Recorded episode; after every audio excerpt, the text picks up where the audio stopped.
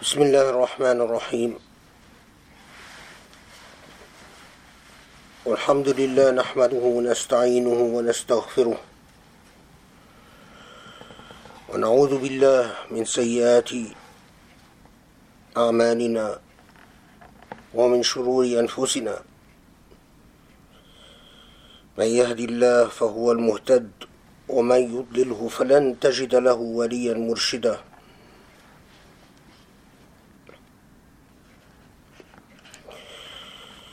ولا إله الله ولا إله إلا الله الذي أرسله هدى ورحمة للعالمين. أرسله بالهدي ودين الحق. فصلى الله على النبي الأمين. وعلى آله وأصحابه ومن اتبعه بإحسان إلى يوم الدين.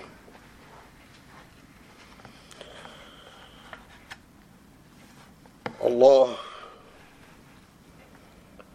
اللهم إنا نسألك علما نافعا ورزقا واسعا وقلبا خاشعا وعملا متقبلا. ربنا تقبل منا يا علي عظيم ونسألك الشفاعة إن الشفاعة تحق للمؤمنين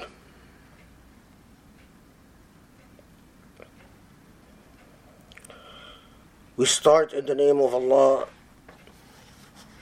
the most glorious, the most merciful, the most compassionate.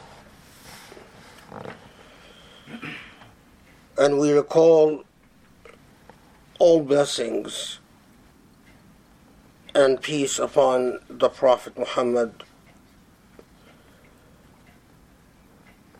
and his family and companions, and to all those who follow the message of the Prophet,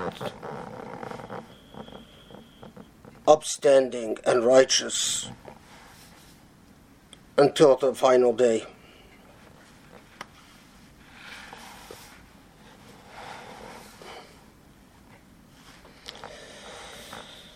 Subhanallah.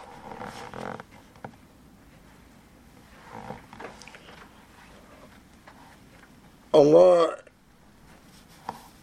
is the owner and supreme and sovereign over human affairs. Allah gave us a most powerful blessing,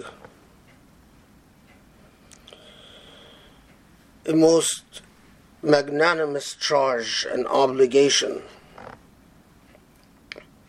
Allah who made us inherit this earth with all that is on it and in it and with it. Until the hereafter, where Allah will receive this earth from us human beings. And there will be a full accounting for what we've done during this time on earth and the ways that we discharge this obligation.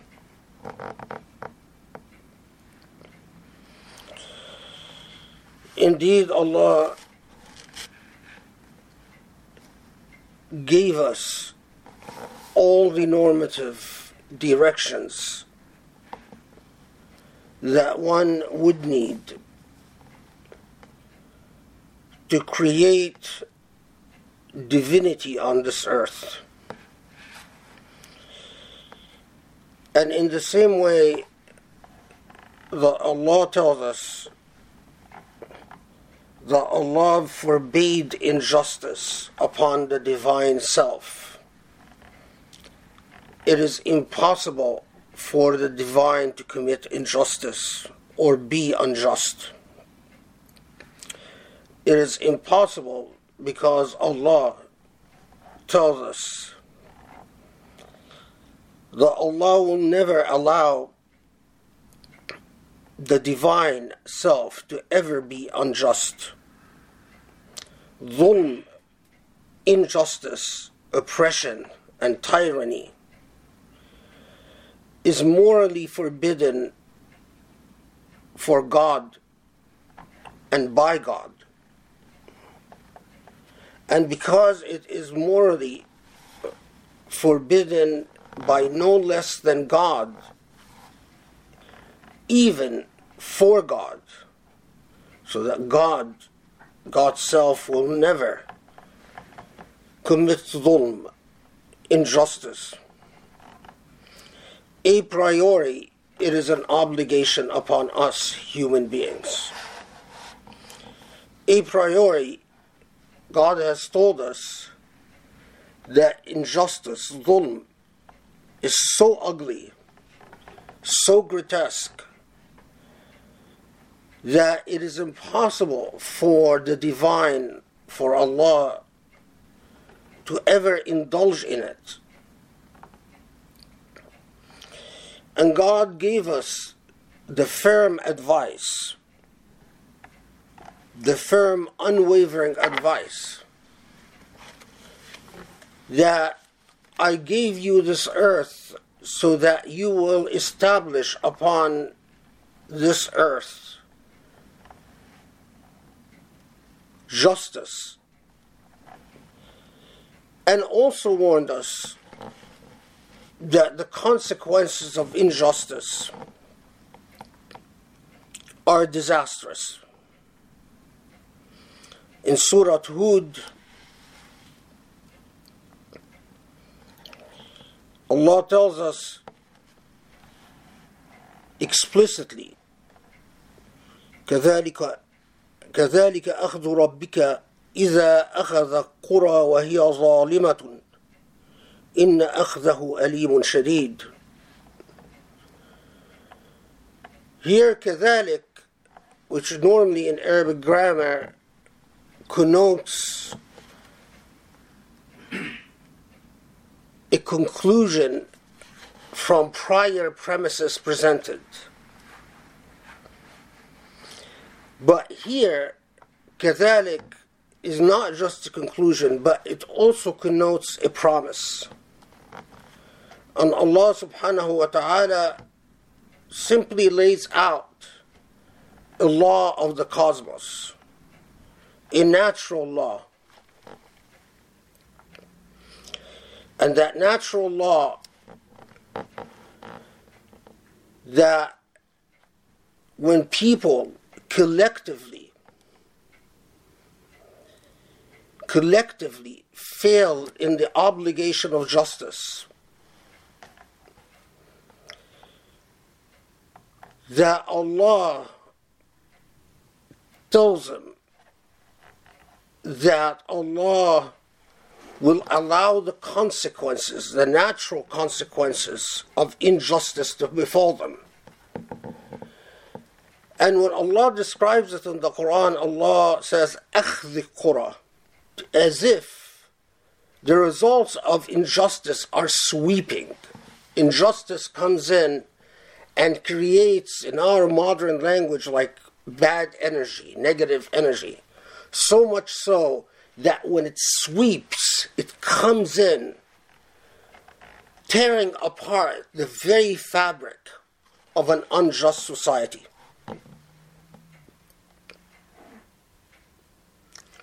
Tearing the fabric of an unjust society.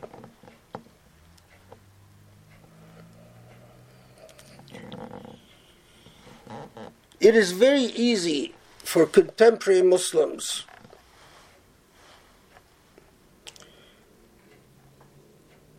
to be unfamiliar and feel a sense of alienation towards, if you will, the type of buzz that the early Islamic revelation created among the people of the Near East. There is no doubt that what Islam was ideologically associated with as it exploded in the Arabian scene, scene and went on to challenge the empires of the day, the Persian Empire and the Roman Empire. The buzz, if you will, the sort of ideological trope that excited people about the Islamic message and that brought people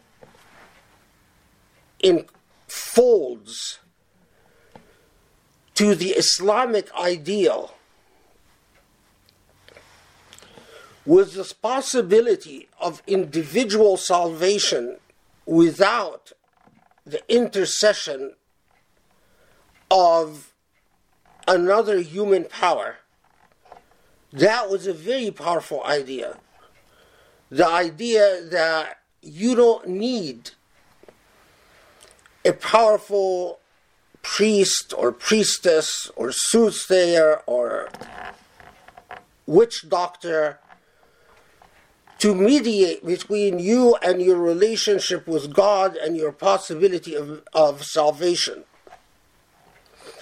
But the second very powerful impulse that Islam brought that excited the people of the Near East was that this is a faith of dignity and justice. That it upheld justice as an ideal, as an aspiration, as a dream. The issue is not whether Muslims were able to achieve justice as a sociological fact. Because, in fact, depending on how we set up the empirical measures of justice, human beings will always argue how much justice was achieved on the material ground. But it is the aspiration for a just society, the dream, if you will, that creates energy in people that creates a sense of excitement.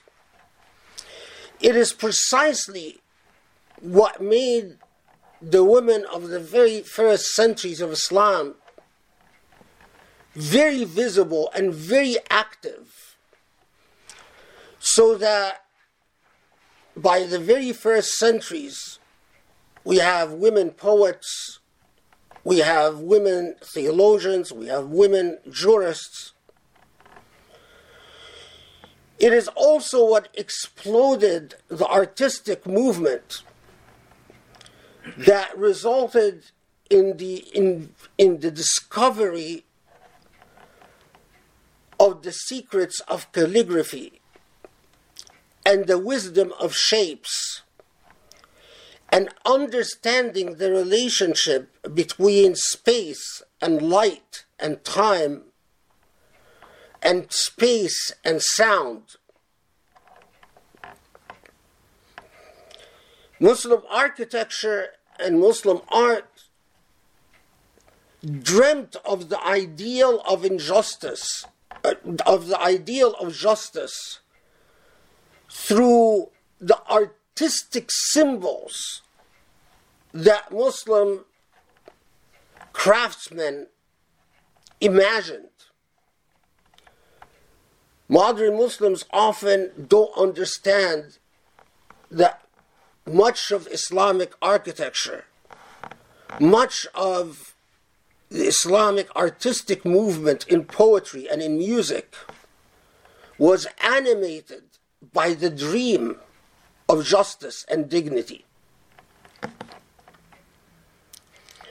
It also exploded the translation movement which created bridges between the Islamic civilization and ancient civilizations. By the time Islam and the Muhammad والسلام, appears on the scene, humanity had fallen in, into an intellectual lull, and the tradition and intellectual legacy of the ancients had been forgotten. But it was this excitement about the possibilities of countering zulm, finding a way to defeat zulm, zulm, injustice,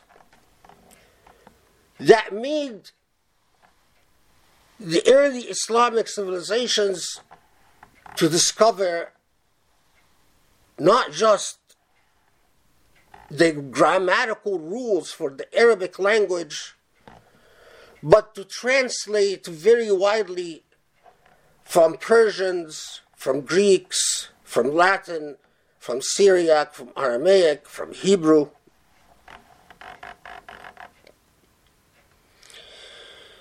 The dream of justice done, does wonders.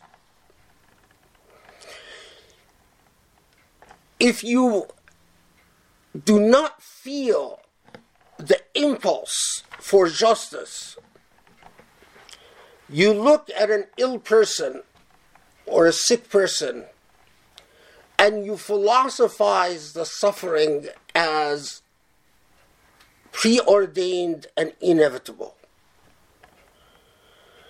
If you don't have the dream of justice, in other words, if you're broken inside, if you have no fight in you.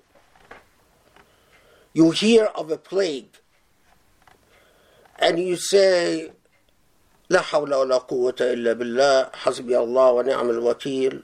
In other words, you just say a few prayers. but other than that, other than that, you have no aspiration, you have no dream. And so you don't do anything about it beyond muttering prayers. But if you are animated by a principle, by a dream, by a hope, you believe that disease is suffering and that suffering is a form of dhulm. You start doing research to discover a medicine, a cure for the ailment. And that is also why the field of medicine and physics and mathematics exploded in the Islamic civilization.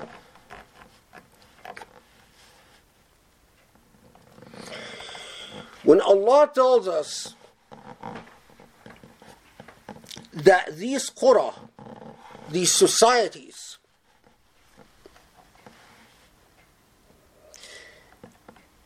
that have acquiesced and made peace with the idea of injustice, with dhulm, are doomed. A lot of Muslims think that what Allah is talking about that there will be a tsunami that comes and destroys them, there will be a volcano, there will be some natural disaster that will be a form of punishment of Allah. That could be. But it's not necessarily what the ayah is talking about. The death of a hopeless, dreamless society is in itself an agonizingly slow, painful death, and is in itself as if a curse from Allah. It is like you've given up on yourself, so Allah has given up on you. You have stopped trying. Instead of working to honor Allah's trust to you by upholding the principles of divinity on this earth, and the principles of divinity are never dhulm. Think about it. Can you say with a straight face that, yes, I honor Allah's trust and legacy on this earth, and that honoring Allah's trust and legacy on this earth involves accepting dhulm, accepting oppression, and accepting injustice. I don't care who you are, something inside of you, intuitively, says that can't be. It can't be that part of honoring God is tolerating dhulm, because Allah is not a zalim. Allah is not a tyrant and is not unjust. So, by definition, Islam, by its very premises, by its very logic, cannot honor the divine by tolerating what is opposite in nature to the divine. What I even could say what is satanic. In the same way that darkness comes from every place that is not divine and light comes from the divine, justice comes from the divine and injustice comes from whatever is the opposite to the divine. من هو غير رباني ويتنافى مع طبيعة الإلهية what is not godly by its nature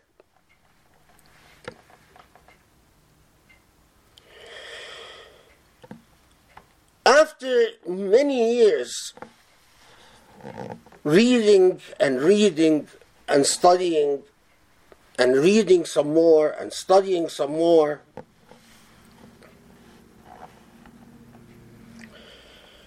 and often watching what human beings do and the way that human beings often destroy their own selves as if they do not like themselves very much in all that self destructive behavior that human beings engage in. Self destructive behavior that could include inability to maintain relations within the family, inability to honor friendships or to remain even loyal to a friend, inability to maintain social cohesion, self destructive behavior such as addiction to substances, including drugs, sometimes leading to suicides, broken relationships, and alienated work environments, accumulation of wealth that is very inequitous and unfair, cruelty in law and policy, even the way that the world organized itself through a system of territorial boundaries and passports, and in other words, breaking up this world into little cantinas where human beings are limited by highly artificial rules. All of the ailments of human beings, before an ailment sets in, there is a psychological acceptance of the inevitability of zulm in one situation or another. Put simply, people simply give up. People simply say, well, there's nothing to dream of because dreaming is not possible. It's the type of syndrome that you run into, especially in law schools in the United States. The most common characteristic you run into with first year law students is a sense of deep skepticism about the law, the legal system, about the possibilities of meaning in life. But if you don't believe in the possibility, it won't be long before you abandon the ideal. And if you don't believe in the ideal, it is not long before you abandon all idealisms. And if you abandon idealism, then you accept statism, what is, as a fact that cannot be improved of. And that's where injustice digs in and becomes a permanent part of society, but a rotten, foul, eroding part. And this is what Allah is talking about when Allah warns us about القرى الظالم أهله these societies that have cursed themselves by their own injustice. Allah is not just talking about some objective, empirical way of judging injustice. Allah is talking about those who have abandoned hope and accepted dhulm as part of the reality of life and lost even the desire to fight it.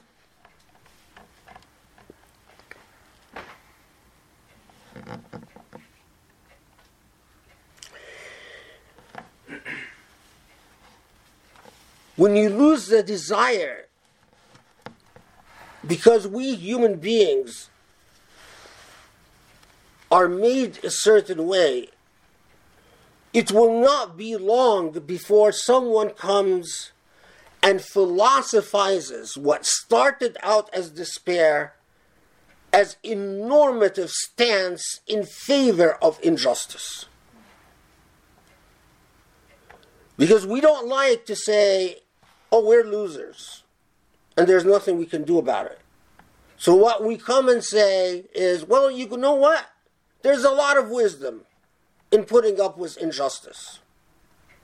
That's the philosophizing. Oh, there's a lot of wisdom. We talked in previous khutbahs about those who say Islam is about sabr, just patience in front of injustice. That's the philosophizing. That's the philosophizing that came in response to simply abandoning hope in making change. But if you abandon hope in making change, then you have also abandoned the presence of the divine. Because as long as Allah exists, nothing is impossible. As long as Allah exists, you can never equitably and fairly come to the conclusion that this is the way things are and this is the way things will always be.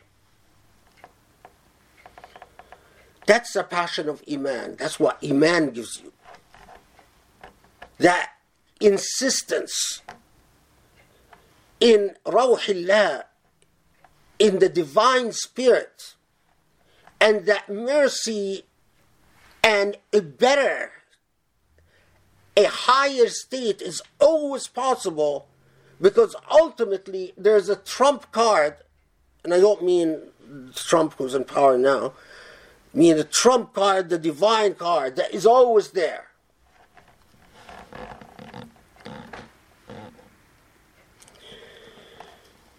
Often, Islamic history preserves to us the values that animated the early Muslims not just through Quran or through Hadith. But often through widely accepted literary devices that spread so widely among the early generations that people would repeat it so often that people no longer remembered whether it was hadith or not, but everyone in the early generations has memorized it. These sort of normative traditions that were preserved within the cumulative interpretive frameworks of early Muslims often speak in dialectical voices, in other words, in, in paradoxical voices. Sometimes they clash with each other, and sometimes they don't. But among those statements that I have always I've heard so many people quote as a hadith, and it's not a hadith, but it was a statement memorized and repeated by the Sahaba, the companions of the Prophet والسلام, and by the Tabi'een, the successors, and by generations of scholars, which I think is very expressive.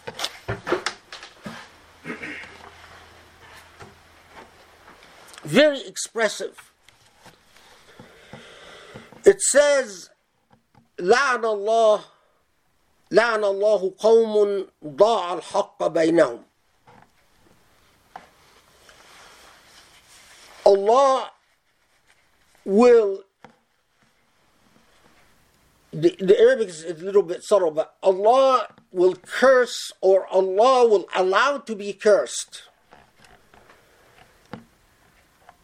a people that have not sustained and protected haqq. You could put it differently. Any people who have not preserved rights, which is an essential component of justice, without haqq, there's zulm. Without haqq, there's injustice. A people who have not preserved justice are accursed people.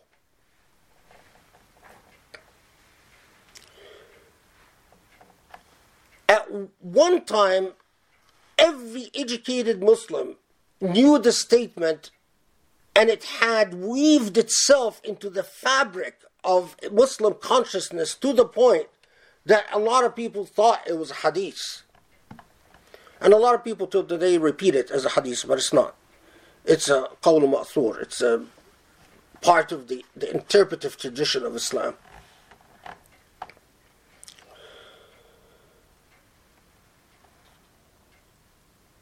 These things that we fight for the most among modern Muslims whether Muslims in the Muslim world or Muslims in the Western world or somewhere else is to continue, is to convince them that Iman means hope, and that hope means insistence on an ideal and that they should never give in to simply accepting what is wrong because they see the path to changing what is wrong to be insurmountable. Hope, aspirations, is what keeps a human soul healthy. And despair is what kills the soul and makes it pedantic. Pedantic, marginal, and insignificant. قولوا قولي هذا واستغفر الله لي لكم ادعوا الله يستجب لكم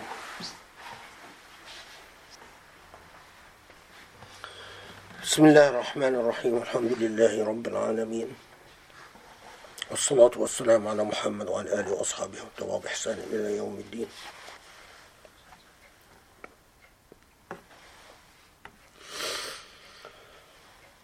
Recently, we had the momentous occasion of the celebrations of Mulad al-Nabi, the birthday of the Prophet والسلام. and I was watching the celebration of Mulad al-Nabi at Azhar, which was televised, and Sheikh al-Azhar spoke on this occasion And sitting in the audience was President Sisi and the members of the Egyptian government. And Sheikh al Azhar, the Azhar is over a thousand years old. This is one of the most important institutions of the Islamic civilization. A university that's over a thousand years old. In its heydays, people from Europe would come and study this, uni- this university, study sciences and math and and Sheikh Al Azhar spoke about how in Hajjat al Wada, in the final speech, the Prophet ﷺ gave in the final pilgrimage, the Prophet ﷺ was leaving his ummah with the very last words, his very last will and testament and how the Prophet ﷺ emphasized justice three times in his final speech, in his final khutbah. And he talked about how nothing was condemned or thoroughly um, denounced by the Quran like dhulm more than anything, 170 times the Quran denounces injustice, and that there are 70, 70 hadiths about the importance of justice, of adl in Islam. And it would have been a very good khutbah, but for the fact. Sheikh Al Azhar started his, his speech by praying for President Sisi that Allah blesses him and protects him and gives him long life. Second, after this khutbah, Sheikh Al Azhar praises Sisi for all the good work he's doing for Egypt and promises Sisi to renew the to renew Islam, renew Islamic discourses so that Islam will become, become in quotes, more moderate. And I thought to myself, not just the hundred million Egyptians, but the millions of Arabs, leave alone non Arabs, who convert to Islam or go come from Indonesia and Malaysia and go study in Azhar, and all the, the, the millions of Muslims that have to confront a very significant paradox. On the one hand, you are talking about how the Prophet ﷺ spoke about justice and how ugly zulm is, injustice is. But you are sitting before one of the worst tyrants in modern history. Someone who's wrote human rights abuses have risen to a level of an international crime.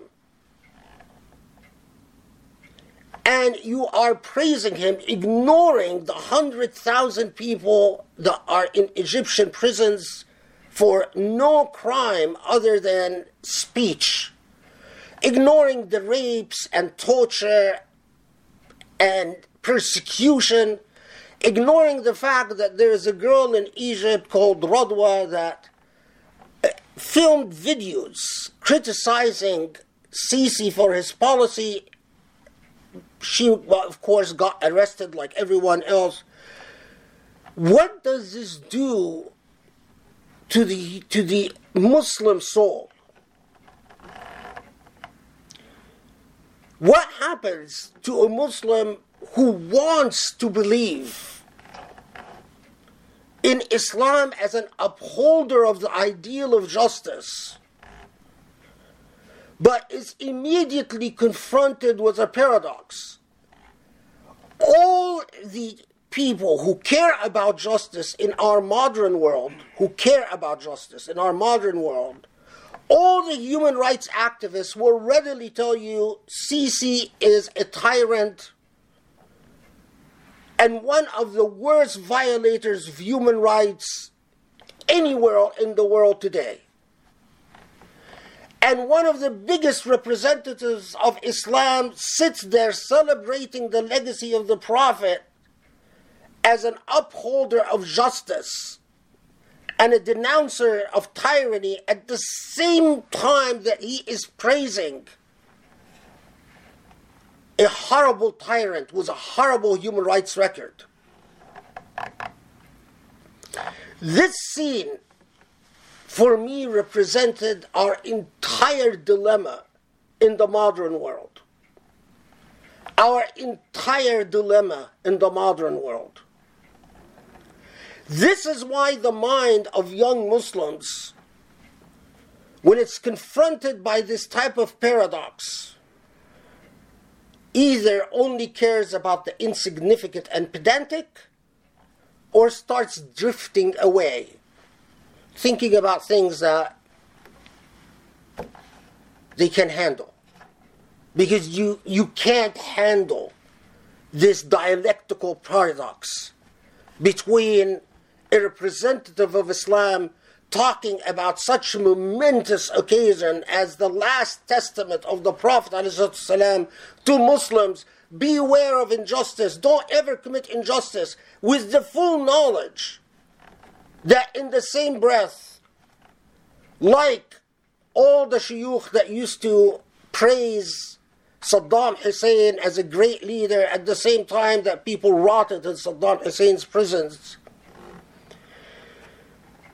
for those American Muslims who think that somehow Islam in the West has little to do with Islam in Saudi or Islam in Egypt or Islam in China or Islam in Myanmar, you are inventing a religion other than Islam. The Prophet ﷺ and the Quran teaches us that Muslims are but one, brothers and sisters. The one thing about a Muslim is that as a single ummah, we are all infected and influenced by what happens to any of us, any place, any time.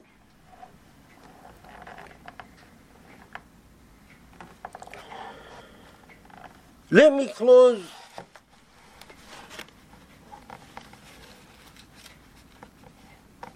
Yesterday, as I was doing dua, subhanAllah, you memorize the Quran, but often it is as if you are hearing certain verses for the first time in your life with a very powerful impact.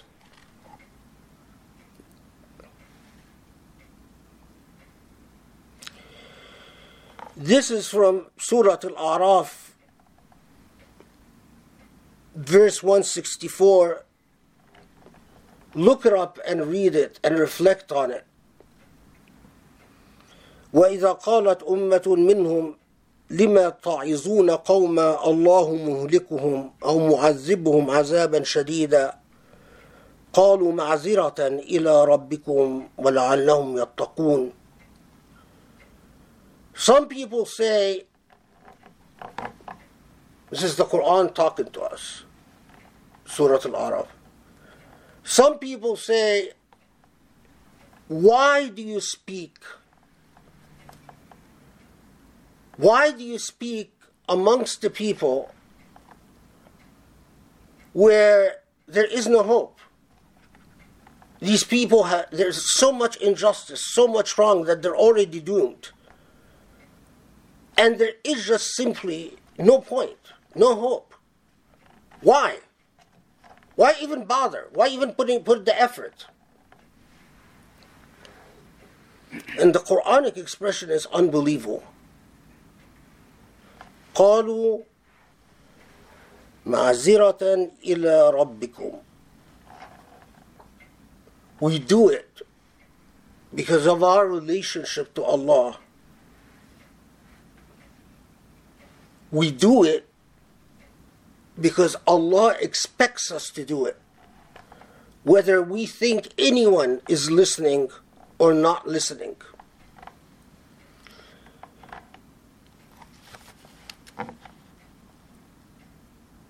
As Imam Ali radiallahu anh said,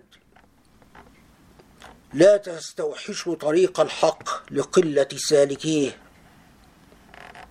Don't you dare as you walk in the path of truth look around you and see that no one is walking with you